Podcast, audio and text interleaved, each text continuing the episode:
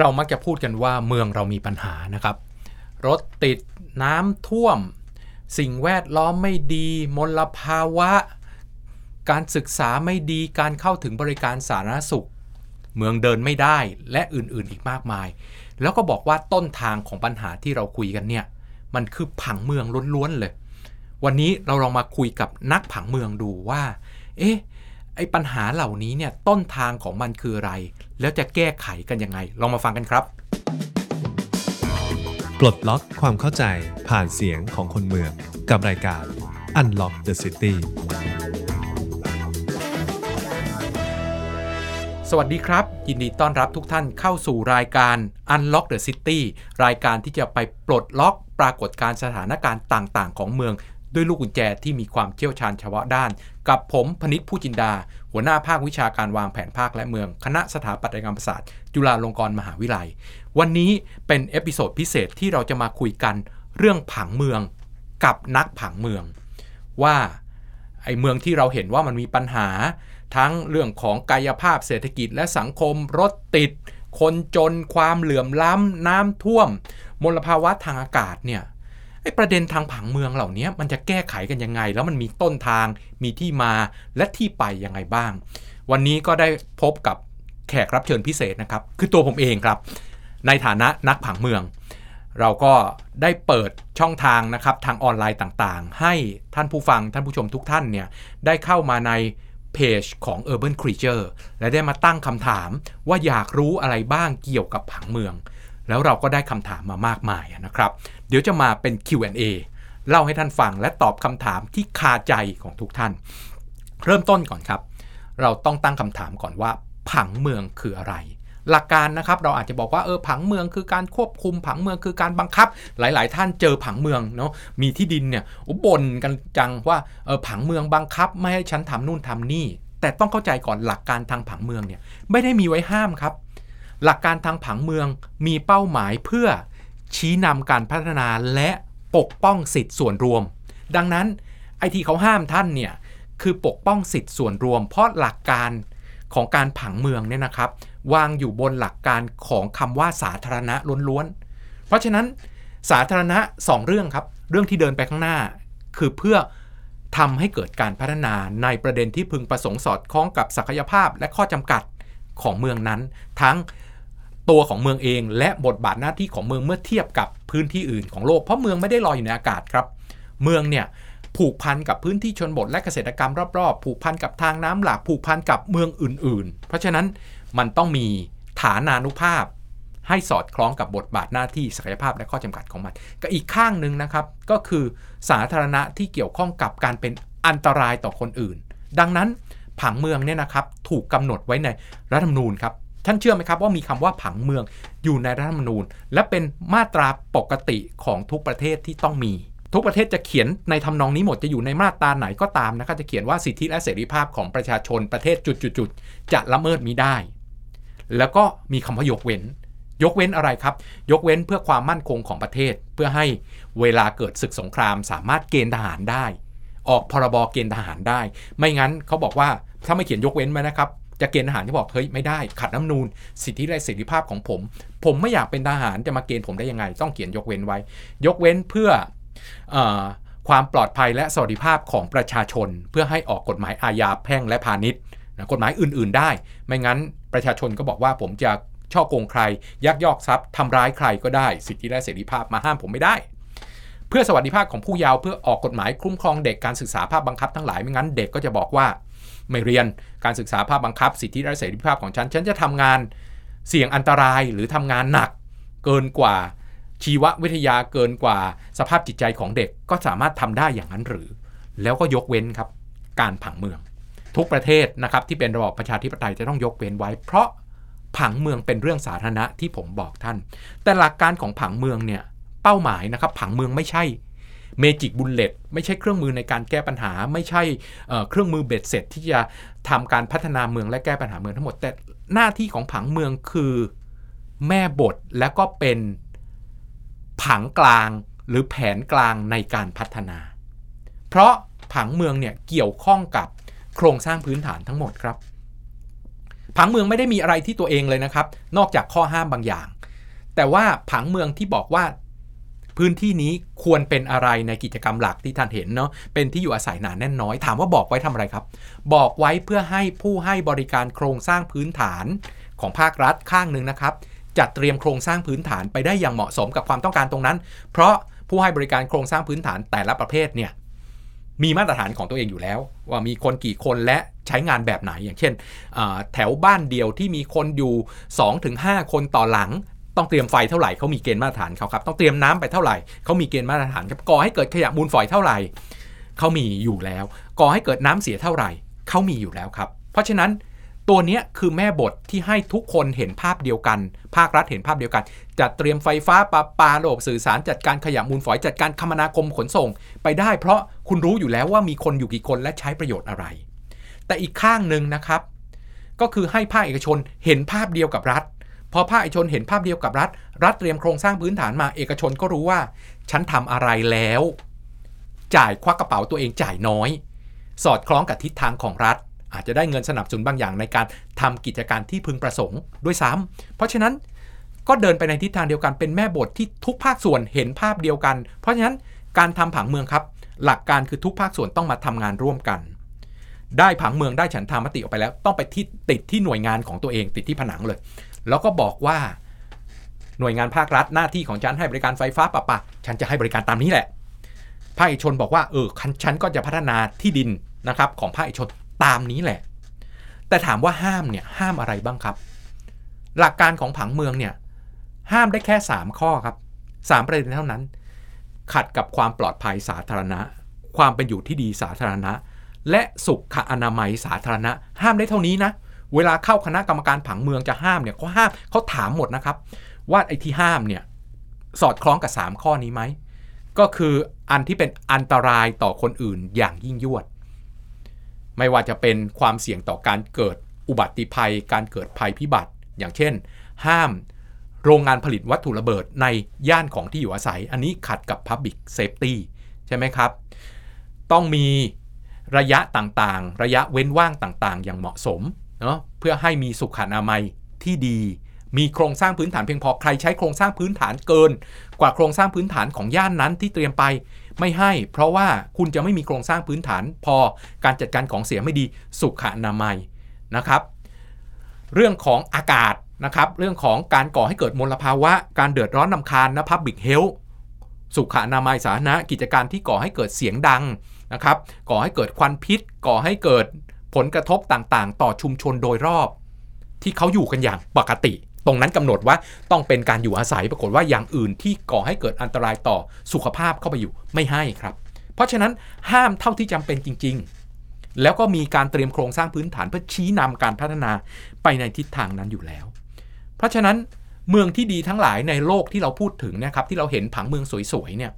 ไม่ใช่แค่ความสวยของผังเมืองครับ แต่มีรูปแบบของการให้บริการตามมาตรฐานที่ผังเมืองกำหนดไว้ทุกภาคส่วนเดินไปพร้อมกัน รัฐและเอกชนเดินไปพร้อมกันทีนี้ พอมีข้อถกเถียงครับว่าเอ๊ะไล่เมืองเราไม่ดีเนี่ยรถติดขาดแคลนพื้นที่สาธารณะ กระจุกตัวอยู่ในเมืองเมืองไทยเนี่ยมีปัญหาเรื่องเมืองโตเดี่ยวที่กรุงเทพกับจังหวัดวิมณฑลนะครับโตกว่าเมืองอื่นๆเนี่ยค่อนข้างมาก เดินแล้วหลงทางเนาะผังเมืองเราไม่ดีจริงไหม ไม่ได้ออกแบบตามมาตรฐานที่ดีจริงไหมคำตอบครับ มันมีมาตรฐานอยู่หมดครับ มาตรฐานว่าออย่างเช่น WHO กำหนดว่าสวนสาธารณะเนี่ยพื้นที่สีเขียวในเมืองเนี่ยต้องไม่น้อยกว่า 9 ตารางเมตรต่อหัวประชากรถนนก็มีมาตรฐานครับว่าต้องมีถนนไม่น้อยกว่าเท่าไหร่ในพื้นที่เมือง ไฟฟ้าประปา ก็มีมาตรฐานของเขาหมด แต่ปัญหาของบ้านเราอยู่ที่อะไรครับ ปัญหาของบ้านเราในภาพใหญ่อยู่ที่ว่า เมื่อทำการเอ็กซเรย์โครงสร้างพื้นฐานที่เกี่ยวข้องกับเมืองทั้งหมดของเราแล้วเนี่ยเราพบว่าโครงสร้างพื้นฐานที่เป็นโครงสร้างพื้นฐานระดับใหญ่นะครับระดับใหญ่ที่สุดเช่น ถนนสายประทาน ไฟฟ้าแบบ power grid น้ำประปา ที่เป็นน้ำประปาในภาพใหญ่ของประเทศนะครับ ได้ตามมาตรฐานครับ แต่สิ่งที่ประเทศไทยไม่ได้มาตรฐาน และน้อยกว่ามาตรฐานคืออถ้าเป็นระบบคมนาคมกถนนสายรองนะครับ โครงสร้างพื้นฐานรองทั้งหมดเนี่ยทำให้การกระจายตัวไปในพื้นที่ที่ไม่อยู่บนถนนสายประธาน หรือบนแกนหลักในการพัฒนา แกนของ power grid ของไฟฟ้า แนวท่อก๊าซและอื่นๆเนี่ยไม่สามารถที่จะเกิดการพัฒนากระจายได้อย่างทั่วถึง เราจึงเห็นว่าเมืองใหญ่ทั้งหมดศูนย์กลางทางเศรษฐกิจทั้งหลายนะครับของประเทศเนี่ย เกาะอยู่ตามเส้นทางคมนาคมสายประธานทั้งหมด คือทางหลวงแผ่นดินเลขหลักเดียวทั้งหลาย หรือที่มีสนามบินขนาดใหญ่อยู่ในบริเวณนั้น เพราะฉะนั้นสิ่งที่เกิดขึ้นนะครับก็คือในภาพใหญ่ก่อนเรากระจุกตัว เราไม่ได้กระจายโครงสร้างพื้นฐานลงไปอย่างเหมาะสม เราไม่ได้มีการเปลี่ยนแปลงเมืองอย่างเหมาะสม ต้องเห็นภาพตัวนี้ก่อน อันนี้เป็นเป็นความยากลำบากของประเทศไทย ต้องเห็นภาพว่าเมืองแบบที่เราเห็นทุกวันนี้เนี่ย เมื่อก่อนไม่มีนะครับ เมื่อก่อนไม่ได้มีแบบนี้ เมืองเริ่มเป็นอย่างที่เราเป็นหลักการของเมือง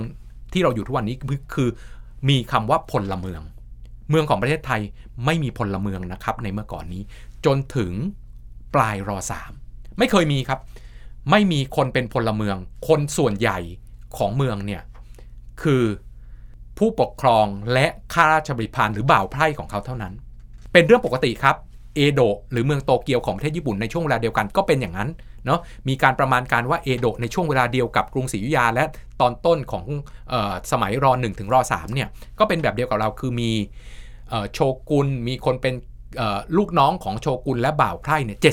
ของเมืองทั้งหมดอีก 30%คือพ่อค้าระหว่างเมืองนะครับที่จะเอาสินค้าจากต่างชาติเข้ามาขายบ้าง จากเมืองอื่นเข้ามาค้าขายบ้าง แต่แทบไม่มีพลเมืองเลย เพราะในยุคนั้นเนี่ย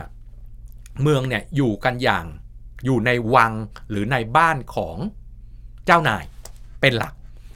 ข้าราชบริพารก็อยู่กับเจ้านาย เจ้านายเป็นคนดูแลโครงสร้างพื้นฐานให้ทุกอย่าง มีบ้านให้อยู่ มีข้าวให้กิน จัดการของเสียและอื่นๆทั้งหมด อยู่ในวังทั้งหมดไม่มีใครสนใจข้างนอกครับ วังไหนเลี้ยงลูกน้องดีเลี้ยงบ่าวไพร่ดี คนก็ไปขึ้นวังไปอยู่กับวังนั้นค่อนข้างมาก แต่ไม่มีใครอยู่ข้างนอกครับ แล้วพอสมัยรอสี่เนี่ยเริ่มมีชาวต่างชาติเข้ามา พลเมืองชุดแรก ของเมืองในประเทศไทย ในกรุงเทพเนี่ยไม่ใช่คนไทยนะครับ เป็นชาวต่างชาติแยกเป็น 2 อัน คือชาวต่างชาติจนนะครับ กวาดต้อนข้าราชบริพารต่างๆ คนที่แพ้สงครามครับ มาบ้านยวน บ้านเขมรนะครับ ชัดเจน กับอีกอันนึงคือต่างชาติรวยนะครับ ชาวฝรั่งนะครับที่มาค้าขายนะอยู่บนถนนเจริญกรุงนะในสมัยรอสี่รอห้านะครับ เริ่มมีบ้างเมื่อประกาศเลิกทาสก็มีคนออกจากวังบ้าแต่น้อยครับ เพราะสมัยนั้น พระราชวังนะครับเจ้านายยังรวยอยู่ ไม่รู้จะออกมาทำไม มีเจ้านายดูแลอย่างดี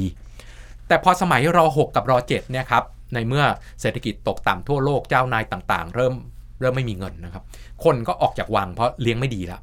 แต่ออกมาในตอนที่ประเทศยากจนครับ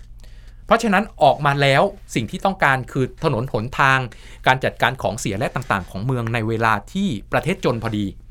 วลาประเทศจนพอดีก็ไม่มีการพัฒนาโครงสร้างพื้นฐานที่แน่นอนว่า ถนนของเราถึงน้อยไงครับ เพราะรัฐไม่มีเงินมาทำเราจึงใช้คูนาคันดิน แปลงเป็นถนนแล้วแน่นอนการเปลี่ยนจากพื้นที่เกษตร มาเป็นมาเป็นเมือง แล้วใช้คูนาและคันดินท่านนึกถึงแปลงพื้นที่เกษตรนะครับ มันแปลงขนาดใหญ่เนาะเพราะฉะนั้นระยะมันก็ห่างกันมากไปด้วย ถนนมันก็ห่างกันตามไปด้วย มันไม่กระจายเนาะเมื่อแปลงที่ดินมีขนาดเล็กลง ต้องมีถนนเข้าถึงมากขึ้นแต่ เราจึงมีที่ตาบอดเยอะแยะไงครับ อยู่ในเมือง เพราะว่าถนนแทนที่จะถูกซอยย่อยเป็นถนนที่มีขนาดบล็อกเหมาะสมกับเมืองเนี่ยมันไม่ถูกซอยย่อยในเวลานั้น เพราะฉะนั้นผังเมืองเราไม่ดีเนี่ยไม่ใช่เกิดจากในยุคปัจจุบัน แต่เกิดจากจังหวะเวลาที่ไม่เหมาะสมในการพัฒนาเมือง ประเทศอื่น ๆ ที่เขามีโครงข่ายถนนดีเขาผ่านเวลาเดียวกับเรา แต่ในเวลาที่เขามีพลเมืองเนี่ยครับเขามีเงินมาพัฒนา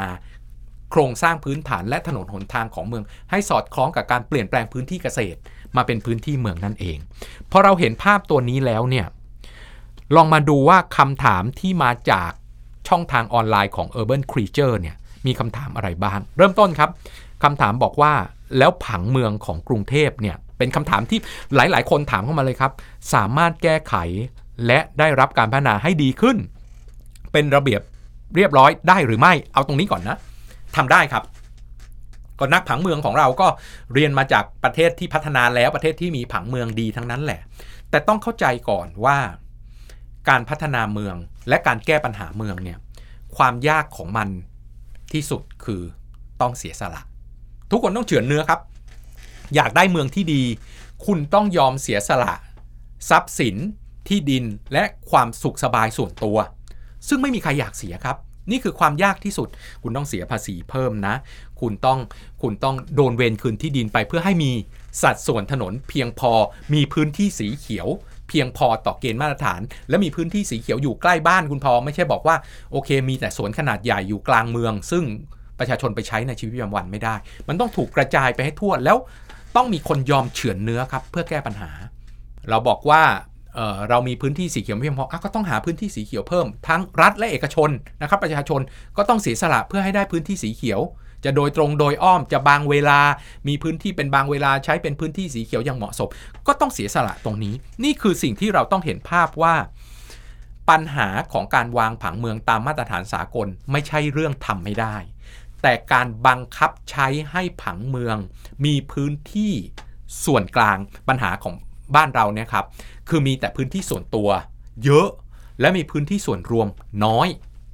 ทำให้เรามีพื้นที่ที่จะเป็นพื้นที่สาธารณะที่จะทำให้ประชาชนมีคุณภาพชีวิตที่ดีอย่างเท่าเทียมกันเนี่ยน้อยกว่าเมืองอื่น ๆ ไม่ว่าจะเป็นถนนหนทางที่ไม่พอสวนสาธารณะที่ไม่พอบ่อจัดการขยะของเสียต่างๆ ที่ไม่พอที่ตั้งสถานีตำรวจที่ว่าการอำเภอสำนักงานเขต สถานีดับเพลิงก็ไม่รู้จะไปตั้งที่ไหนนะครับ เพราะฉะนั้นสิ่งที่เราจะต้องเห็นภาพก็คือว่า การวางผังเมืองให้ให้ได้มาตรฐานไม่ใช่เรื่องยาก แต่การบังคับใช้ผังเมืองให้ได้เป็นไปตามมาตรฐานที่เมืองสวยๆที่ท่านอยากได้ที่ท่านไปเห็นมาเนี่ยไม่ง่ายครับ เพราะมีคนเสียประโยชน์ แล้วก็ไม่มีใครอยากเสียประโยชน์ตรงนี้ ถามว่ายากแค่ไหนนะครับคำถามต่อมาถามว่ายากแค่ไหนคำตอบก็คือว่า นี่แหละครับคือเรื่องยาก เพราะการพัฒนาเมืองต้องมีคนที่เสียประโยชน์ แต่ว่าสิ่งที่เราต้องเห็นก็คือว่า แล้วถามว่าเมืองอื่น ๆ ประชาชนคนประเทศอื่น ๆเขาเขาไม่เสียประโยชน์เหรอ แล้วเขายอมรับการเสียประโยชน์ได้ยังไงคำตอบก็คือกลไกทางผังเมืองนะครับ เรื่องปกติครับ มีการชดเชยอย่างเป็นธรรม หลักการของผังเมืองนะครับ จะต้องมีการชดเชยอย่างเป็นธรรม ให้กับคนที่เสียสละเพื่อส่วนรวม แต่สำหรับบ้านเราเนี่ยปัญหาหลักๆ อยู่อย่างหนึ่งก็คือว่า คนที่จะต้องเก็บเงิน จากคนที่ได้ประโยชน์เนี่ย มักจะโดนด่าครับ สมมุติว่าคุณอยู่ๆคุณอยู่เฉยๆที่ดินของคุณมีมูลค่าเท่านี้ ปรากฏว่าเอาเงินของประชาชนทั้งประเทศ มาตัดถนน มาทำรถไฟฟ้ามีสถานีอยู่ข้างที่ดินคุณ ที่ดินคุณราคาสูงขึ้นเลยนะ เรื่องปกติครับ ในโลกเขาเก็บสิ่งที่เรียกว่าภาษีลาบลอย หรือคำว่า windfall tax กับคนที่ถูกหวย จากเงินภาษีของประชาชนทั้งประเทศ ถามว่าประเทศไทยเก็บตรงนั้นน่ะมีคนอยากจ่ายไหมครับ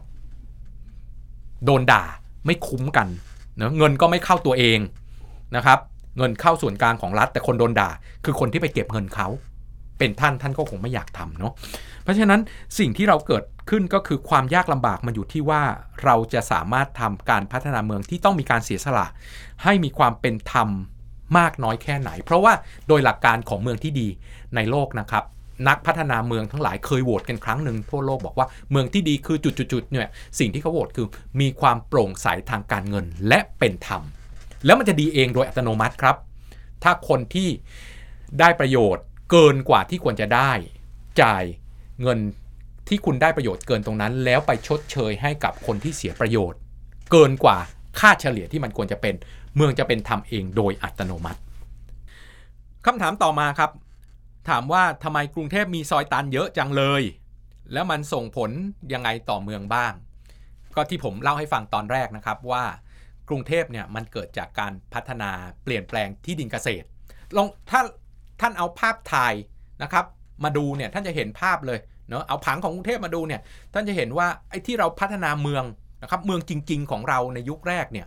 บล็อกถี่มากนะในเกาะรัตนโกสินทร์เนี่ยตั้งแต่วังหลวงถึง ตัวคลองพดุงกรุงเกษมเนี่ยบล็อกถี่มากเพราะถูกออกแบบมาเป็นพื้นที่เมืองเนาะเพราะฉะนั้น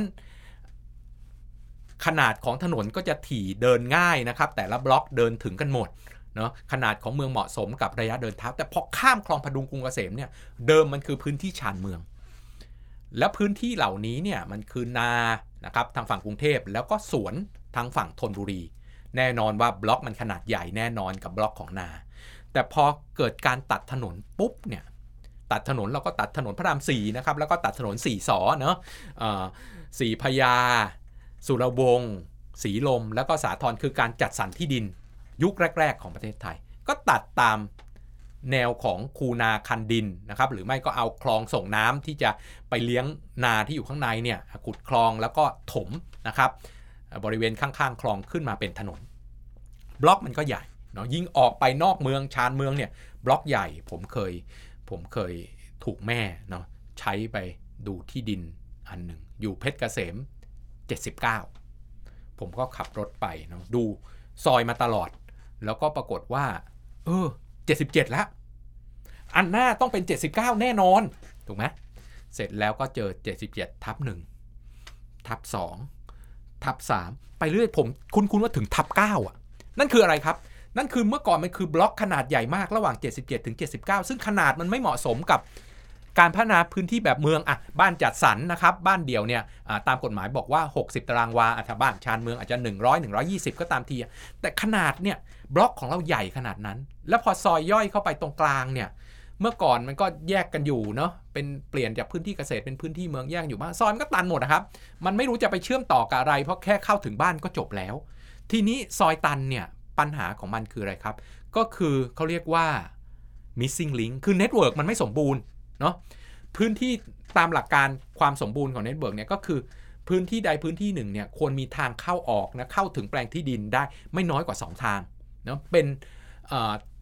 รูปแบบของตัวของตาตารางอย่างเหมาะสมนะครับ เพื่อที่จะให้มีการเข้าออกง่ายเชื่อมโยงกันอย่างดี แต่ว่าปัญหาของบ้านเราเนี่ยถนนสายประธาน มีสัดส่วนได้ตามเกณฑ์มาตรฐาน ถนนซอยนะครับ เป็นซอยตันแล้วก็มีเยอะ แต่ที่เป็นปัญหามากที่สุดของเราคือ มีถนนสายหลักและสายรองน้อย สิ่งที่เราเกิดขึ้นก็คือถนนซอยมาจิ้มกับถนนสายประธานเลยทำให้ซอยลึกมาก แทนที่จะเป็นซอยสั้นๆ ซอยลึกมาก ทุกคนที่อยู่ในซอยต้องนั่งวินมอเตอร์ไซค์ออกมา เพราะ ไม่มีถนนสายรองกับสายหลักที่จะมีรถเมล์มาทอนครับ คุณต้องวิ่งโดยตรงมาถึงนะถนนสายประธานอาจจะลึกเข้าไปนะหนึ่งกิโล2กิโลอย่างบล็อกลาดพร้าวเนี่ยครับ5,000 เมตรคูณ6,000 เมตร อยู่ตรงกลางบล็อกเนาะ2,500ถึง3,000 เมตร คุณเดินถึงปากปากซอยแม้ระยะเดินเท้ามาตรฐานเนี่ยอยู่ประมาณ 400ถึง800 เมตร คุณเดินไม่ถึงอยู่แล้ว เพราะฉะนั้นนี่คือสิ่งที่เป็นปัญหาว่า ผลที่ตามมาคือมีถนนน้อย และพึ่งพารถยนต์ส่วนตัวมาก ซึ่งผมจะเล่าให้ฟังในคำถามต่อไปครับ การตัดถนนเพิ่มช่วยแก้ปัญหารถติดในกรุงเทพได้หรือไม่ เพราะว่ามาตรฐานของเมืองที่ดีเนี่ยควรมีพื้นที่ถนนไม่น้อยกว่า 20ถึง25%แปลว่า 1 ใน 5 ถึง 1 ใน 4 ของเมืองเนี่ยควรอุทิศเป็นถนนฟังดูเยอะเนาะแต่ว่ามหานครทั้งหลายในโลกเนี่ยครับ มีถึงหมดเลยไปดู โตเกียวมี 20 เทียบทั้งเมืองนะ ตรงกลางเนี่ยประมาณ 23%นิวยอร์กตรงกลางนะครับ 38%แต่ทั้งเมืองเนี่ยมีประมาณ 20 ปลายปลายๆเกือบ 30 เพราะว่าเป็นออกแบบรูปทรงตาตารางอย่างชัดเจนเนาะ กรุงเทพมีเท่าไหร่ครับ บอกอย่างไม่อายเนาะ กรุงเทพน่าจะเป็นมหานครที่มีสัดส่วนถนนน้อยที่สุดในโลก คือมีถนนแค่ 7% 7%ครับ รวมทางด่วนอีกประมาณ8-9%ก็ง่ายๆครับ เรามีทรัพยากรในการเดินทางเนะน้อยกว่าคนอื่นๆ และน้อยกว่าเกณฑ์มาตรฐานโลกมากๆ มากจนไม่รู้จะแก้ปัญหายังไงอะ่ะเอาเอาง่ายๆ เทียบกับตัวท่านเองเนาะถ้าบอกว่าอยู่ในกรุงเทพต้องมีเงินเดือนเนาะมีเงินทั้งบ้านเนี่ยไม่น้อยกว่า 30,000 บาทเนี่ยถึงจะมีชีวิตอยู่พอได้อะเนาะ แล้วท่านมีเงินแค่หมื่นเดียวอะทำยังไงครับ ช่วยบอกผมหน่อยเถอะทำยังไงที่จะรอด คืออย่างน้อยต้องมีได้ตามเกณฑ์มาตรฐานก่อนเนาะถ้าเรามีแค่นั้นเนี่ย ครูผมเนี่ยเคยถึงกับพูดไว้หลังจากฟังเรื่องราวทั้งหมดบอกว่า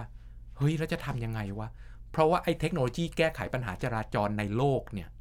ที่เคยเห็นมาทั้งหมดเนี่ย มันคิดอยู่บนฐานที่มีถนนไม่น้อยกว่า 15% คือถ้าบอกว่ามาตรฐาน 20 25 15 ก็อ้วกแล้วล่ะ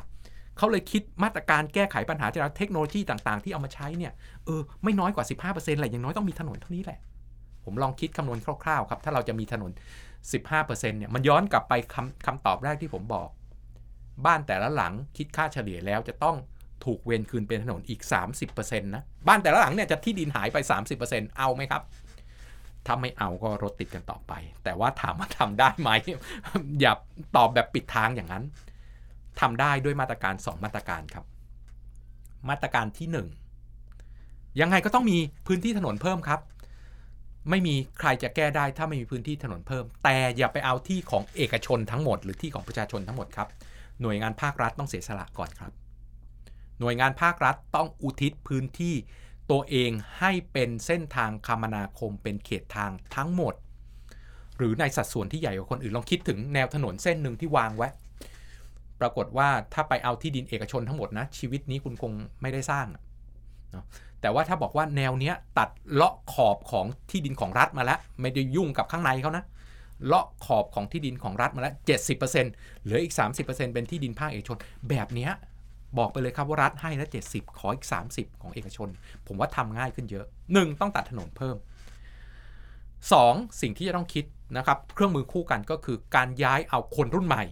ที่ไม่ผูกติดกับบ้านเดี่ยวที่อยู่บนดินเนี่ยมาอยู่รอบสถานีระบบขนส่งมวลชนซะให้เขาสามารถที่จะเดินทางไปทำงานนะครับด้วยรถไฟฟ้าที่สามารถลดการเดินทางด้วยรถยนต์ส่วนตัวได้ เพราะว่าถ้าขนาดบล็อกยังใหญ่เหมือนเดิมเนี่ยทุกวันเนี้ย คุณเสียค่าวินมอเตอร์ไซค์ทั้งไปทั้งกลับ ถ้าขามา 60 ขากลับอีก 40 รวมเป็นร้อยหนึ่งแล้วนะ ขึ้นรถไฟฟ้าอีกไปกลับอีกร้อยหนึ่งรวมเป็น 200 เดือนหนึ่งเดินทาง 25 วัน 5,000 บาท คุณผ่อนรถมือสองได้แล้วอะ่ะ แล้วรถมือสองแถมยังไม่ต้องถูกวินมอเตอร์ไซค์ขูดรีดในวันที่ฝนตก เดินทางกลางคืนก็ได้ไปกับเพื่อนก็ได้ ขนของเยอะก็ได้ คุณไม่เอาเหรอคือ มันเป็นเรื่องปกติครับ ถ้าถนนน้อย คนจะใช้รถยนต์ส่วนตัวเยอะเพราะเข้าไม่ถึงระบบขนส่งมวลชน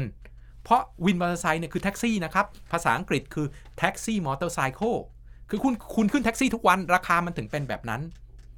แต่ย้อนกลับไปที่ข้อหนึ่งครับ เวลาผมบอกว่าเฮ้ยเมืองเราต้องตัดถนนเพิ่มทุกคนร้องลั่นเลยครับร้องลั่นบอกว่า โอ้ยเอื้ออำนวยรถยนต์ส่วนตัวอีกแล้ว ผมทำหน้างงทันทีทำไมครับ ผมเจอถนนทั้งหลายมาในโลกถนนมีเป็นร้อยเป็นพันแบบ และมีถนนจำนวนมากที่จำกัดการใช้รถยนต์ส่วนตัว หรือไม่ให้รถยนต์ส่วนตัววิ่งเลยก็มีนะครับ แต่การที่มีถนนแล้วให้ระบบขนส่งมวลชนวิ่งได้ แปลว่าคุณเข้าถึงระบบขนส่งมวลชนได้ง่ายขึ้นครับ ถนนในโลกมีเยอะแยะครับ ที่ไม่ให้รถยนต์ส่วนตัววิ่ง หรือให้แต่จำกัดเวลาทำไมต้องคิดครับว่าตัดถนนทีไร ให้รถยนต์ส่วนตัวทุกที ถนนในโลกมีเยอะแยะครับ หลายรูปแบบมาก ขตทางกว้างๆแต่เขตทางกว้างๆเลยนะ แต่ทางเท้ากว้างมาก มีรถวิ่งได้แค่ 2 เลนก็มีครับ ให้เฉพาะรถดับเพลิง รถฉุกเฉิน และขนส่งมวลชนวิ่งอย่างเดียวก็มี ให้รถยนต์ส่วนตัววิ่งเฉพาะเวลานอกเวลาเร่งด่วน ก็มีครับจัดการได้หมด แต่การมีถนนแปลว่ารถยนต์ส่วนตัวและรถฉุกเฉินนะครับ เข้าถึงบ้านท่านได้สะดวกขึ้น ทีนี้คำถามต่อมานะครับก็คือ ทำไมประเทศไทยไม่ค่อยมีผังเมืองสวยๆ เหมือนต่างประเทศ มันมีเหตุผลสำคัญอะไรไหม หรือเกี่ยวข้องกับความรู้ในการวางผังเมืองยุคนั้นที่ไม่แพร่หลาย หรือถูกให้ความสำคัญ โดยส่วนตัวผมว่าเมืองของประเทศไทยสวยนะ เมืองของประเทศไทยส่วนใหญ่แล้วเป็นรูปแบบที่เรียกว่าเติบโตตามธรรมชาติ หรือ organic growth pattern อาจจะมีเมืองในสมัยอาจจะเราอาจจะรู้จักเมืองยะลานะครับ ถูกวางผังในสมัยตัวของคณะราษฎรนะเป็นวงกลม เมืองลบลบบุรีนะครับ สมัยตัวของคณะราษฎรเหมือนกัน ที่ไปวางเป็นวงกลม 2 วงนะครับ เชื่อมโยงกัน แต่ว่าโดยปกติแล้วเนี่ยเมืองของประเทศไทยเนี่ยมีเสน่ห์เหมือนกับที่เราเห็นในเมืองนอกนะครับที่เราไปเที่ยวอะ่ะ เราไม่ได้ถ่ายเเราไปถ่ายรูปเนี่ยเราพบว่ามีส่วนเก่าเนาะแล้วก็เดินไปแต่ละก้าวเนี่ยเห็นวิวที่แตกต่างกันเพราะถนนมันคดเคี้ยวไปตามสภาพภูมิศาสตร์บ้าง หรือการสร้างต่อๆกันมาบ้าง เมืองไทยไม่ได้แย่หรอกครับ ไม่ได้มีผังเมืองที่ไม่สวยหรอกครับ แต่เรามีผังเมืองที่ไม่มีประสิทธิภาพ คือสวยอยู่ข้างหนึ่งเนาะผมว่าเมืองไทยไม่ได้ไม่ไม่สวยหรอกแค่ ไม่ทำให้รกรุงรังจัดการขยะมูลฝอยดีๆ ไม่ให้รถมาจอดเกะกะ หน้าบ้านหน้าร้านต่างๆ อยู่ในมาตรฐานที่พอจะรับได้ ไม่ถูกละเลยปล่อยปละละเลยจนเสื่อมโทรมเนี่ยผมก็ว่ามันไม่แย่แล้วล่ะ แต่ต้องควบคุมตามกฎหมายให้เหมาะสมนะครับ แต่อีกข้างหนึ่งก็คือการได้มาตรฐาน ทั้งมาตรฐานด้านความปลอดภัยนะครับ ไฟไหม้ระยะถอยร่นต่างๆ ที่ถูกต้องเหมาะสมนะครับ และองค์ประกอบต่างๆที่ทำให้เราสามารถที่จะ มีเมืองที่ได้มาตรฐาน การที่เมืองเราไม่สวยเนี่ยเพราะว่าเราไม่ยึดตามมาตรฐานที่เกิดขึ้น เราไม่ได้ลองไปดูบ้านของท่านเองเนี่ยไอระยะถอยร่นตามกฎหมายท่านถึงหรือเปล่าล่ะ ในเมื่อท่านยังไม่ถึงเลย แล้วระเบียบของเมืองแนวต่างๆของเมืองที่จะที่จะทำให้เกิดความเป็นอันหนึ่งอันเดียวกัน มีการออกแบบที่สวยงาม ก็ไม่เกิดขึ้น เพราะฉะนั้น การวางผังเมืองเนี่ยถูกวางตามมาตรฐาน เพราะว่ามีคณะกรรมการผังเมืองครับ เป็นผู้ควบคุม ต้องเข้าใจก่อน อันนี้เป็นสิ่งที่ผมพูดเสมอว่า เวลาวางผังเมืองเนี่ยนะครับ การวางผังเมืองเป็นเหมือนการตัดสินของศาลเป็นกระบวนการเดียวกันเลยครับ คนวางผังเมืองอยู่ข้างหนึ่งประชาชนหรือผู้มีส่วนได้ส่วนเสียอยู่ข้างหนึ่งคิดไม่ตรงกัน ไม่ผิดครับ และไม่ต้องไปด่ากันด้วย แต่ละคนคิดต่างกันได้ แต่เขามีคณะกรรมการผังเมือง เป็นคนตัดสินข้อขัดแย้ง เหมือนศาลครับ ตัดสินข้อขัดแย้งเลย คนหนึ่งก็พูดสิ่งที่ตัวเองต้องการอีกคนหนึ่งก็พูดสิ่งที่ตัวเองก็ไม่ต้องไปด่ากันครับ แล้วคณะกรรมการนี้เป็นคนฟันธงว่าจะยืนตามใคร หลายครั้งหลายคนครับที่คณะกรรมการผังเมือง ยืนตามประชาชนเจ้าของที่ดิน หรือผู้มีส่วนได้ส่วนเสียที่ร้องขอไม่ยืนตามนักผังเมืองของหน่วยงานทางผังเมืองนะ แล้วถามว่าคณะกรรมการนี้คือใครบ้าง คณะกรรมการนี้ประกอบด้วยไตรภาคีนะครับสามภาคี 21 คน หน่วยงานภาครัฐ 7 หน่วยงานภาคเอกชน 7 แล้วก็ผู้ทรงรู้ 7 หน่วยงานภาครัฐ 7 คนเนี่ยก็คือปลัดกระทรวงที่เกี่ยวข้องกับโครงสร้างพื้นฐานทั้งหลายทั้งนั้นเลยนะครับ ไปดูในพรบ ผังเมืองได้เลยครับ ไม่ว่าจะเป็น 2,518 หรือ 2,562 คณะกรรมการผังเมืองแทบไม่เปลี่ยนเลย ก็มีปลัดกระทรวงที่เกี่ยวข้องกับกายภาพทั้งหลายนะครับ แล้วก็เรื่องความปลอดภัยสาธารณะความเป็นอยู่ที่ดีสาธารณสุขอนามัยสาธารณะทั้งหลาย ปลัดกระทรวงมหาดไทยนะครับดูแลเรื่องไฟฟ้าประปาความเป็นอยู่ของคนทั้งหมดนะครับ แล้วก็ป้องกันและบรรเทาสาธารณภัย ปลัดกระทรวงคมนาคมนะครับดูแลคมนาคมขนส่งปลัดกระทรวงอุตสาหกรรม นะครับปลัดกระทรวงเกษตรและสหกรณ์ดูแลเรื่องทรัพยากรน้ำและการเกษตร และอื่นๆ ที่เกี่ยวข้องกับองค์ประกอบเชิงกายภาพ เพราะเป็นผังเมือง เพราะฉะนั้นไม่ต้องมาบอกครับว่าผังเมืองทำให้รถติด เพราะก่อนจะออกมาปลัดกระทรวงคมนาคมเห็นแล้วครับ ไม่ต้องมาบอกครับว่าผังเมืองไม่ได้เตรียมตัวป้องกันน้ำท่วมไว้ หรือจัดการน้ำไว้ปลัดกระทรวงเกษตรและสหกรณ์และปลัดกระทรวงมหาดไทยเห็นแล้วครับ ไม่ต้องมาบอกครับว่าผังเมืองไม่ได้ทำป้องกันมลภาวะทางอุตสาหกรรมปลัดกระทรวงอุตสาหกรรมเป็นคณะกรรมการผังเมืองครับ เพราะฉะนั้นมันอยู่ในรูปของคณะกรรมการที่มีความเชี่ยวชาญเฉพาะด้านทั้งหมด มันถูกพิจารณาแล้วเพียงแต่ที่ผมบอกครับ ผังเมืองถูกวางกลไกแบบนี้กฎหมายผังเมืองนะครับ อาจารย์ทางกฎหมาย เบอร์ต้นๆของประเทศไทยเคยนั่งดูอยู่กับผม แล้วบอกว่า นี่คือกฎหมายที่ได้ตามเกณฑ์มาตรฐานแบบเดียวกับกฎหมายผังเมืองของโลก ปัญหาอยู่ที่การบังคับใช้ เพราะประชาชนไม่ยอมรับ เพราะฉะนั้นมุมหนึ่งที่เราต้องเข้าใจว่าเมืองของประเทศไทยเป็นดังนี้ เพราะเราเป็นดังนี้เอง เราต้องกลับมามองครับว่าบทบาทหน้าที่ของแต่ละคนเป็นยังไงและอยากได้เมืองที่ดี ต้องช่วยกันและต้องเสียสละครับ วันนี้ก็เปิดใจ นะครับทางด้านผังเมืองว่าเป็นยังไงบ้าง แล้วก็หวังว่าคงจะได้รับคำถามนะครับตามมาในตอนต่อๆไปอีก ก็ต้องขอขอบคุณนะครับทุกท่านที่ส่งคำถามมา แล้วก็ขอบคุณล่วงหน้าสำหรับคำถามที่จะเกิดขึ้นต่อไปในอนาคต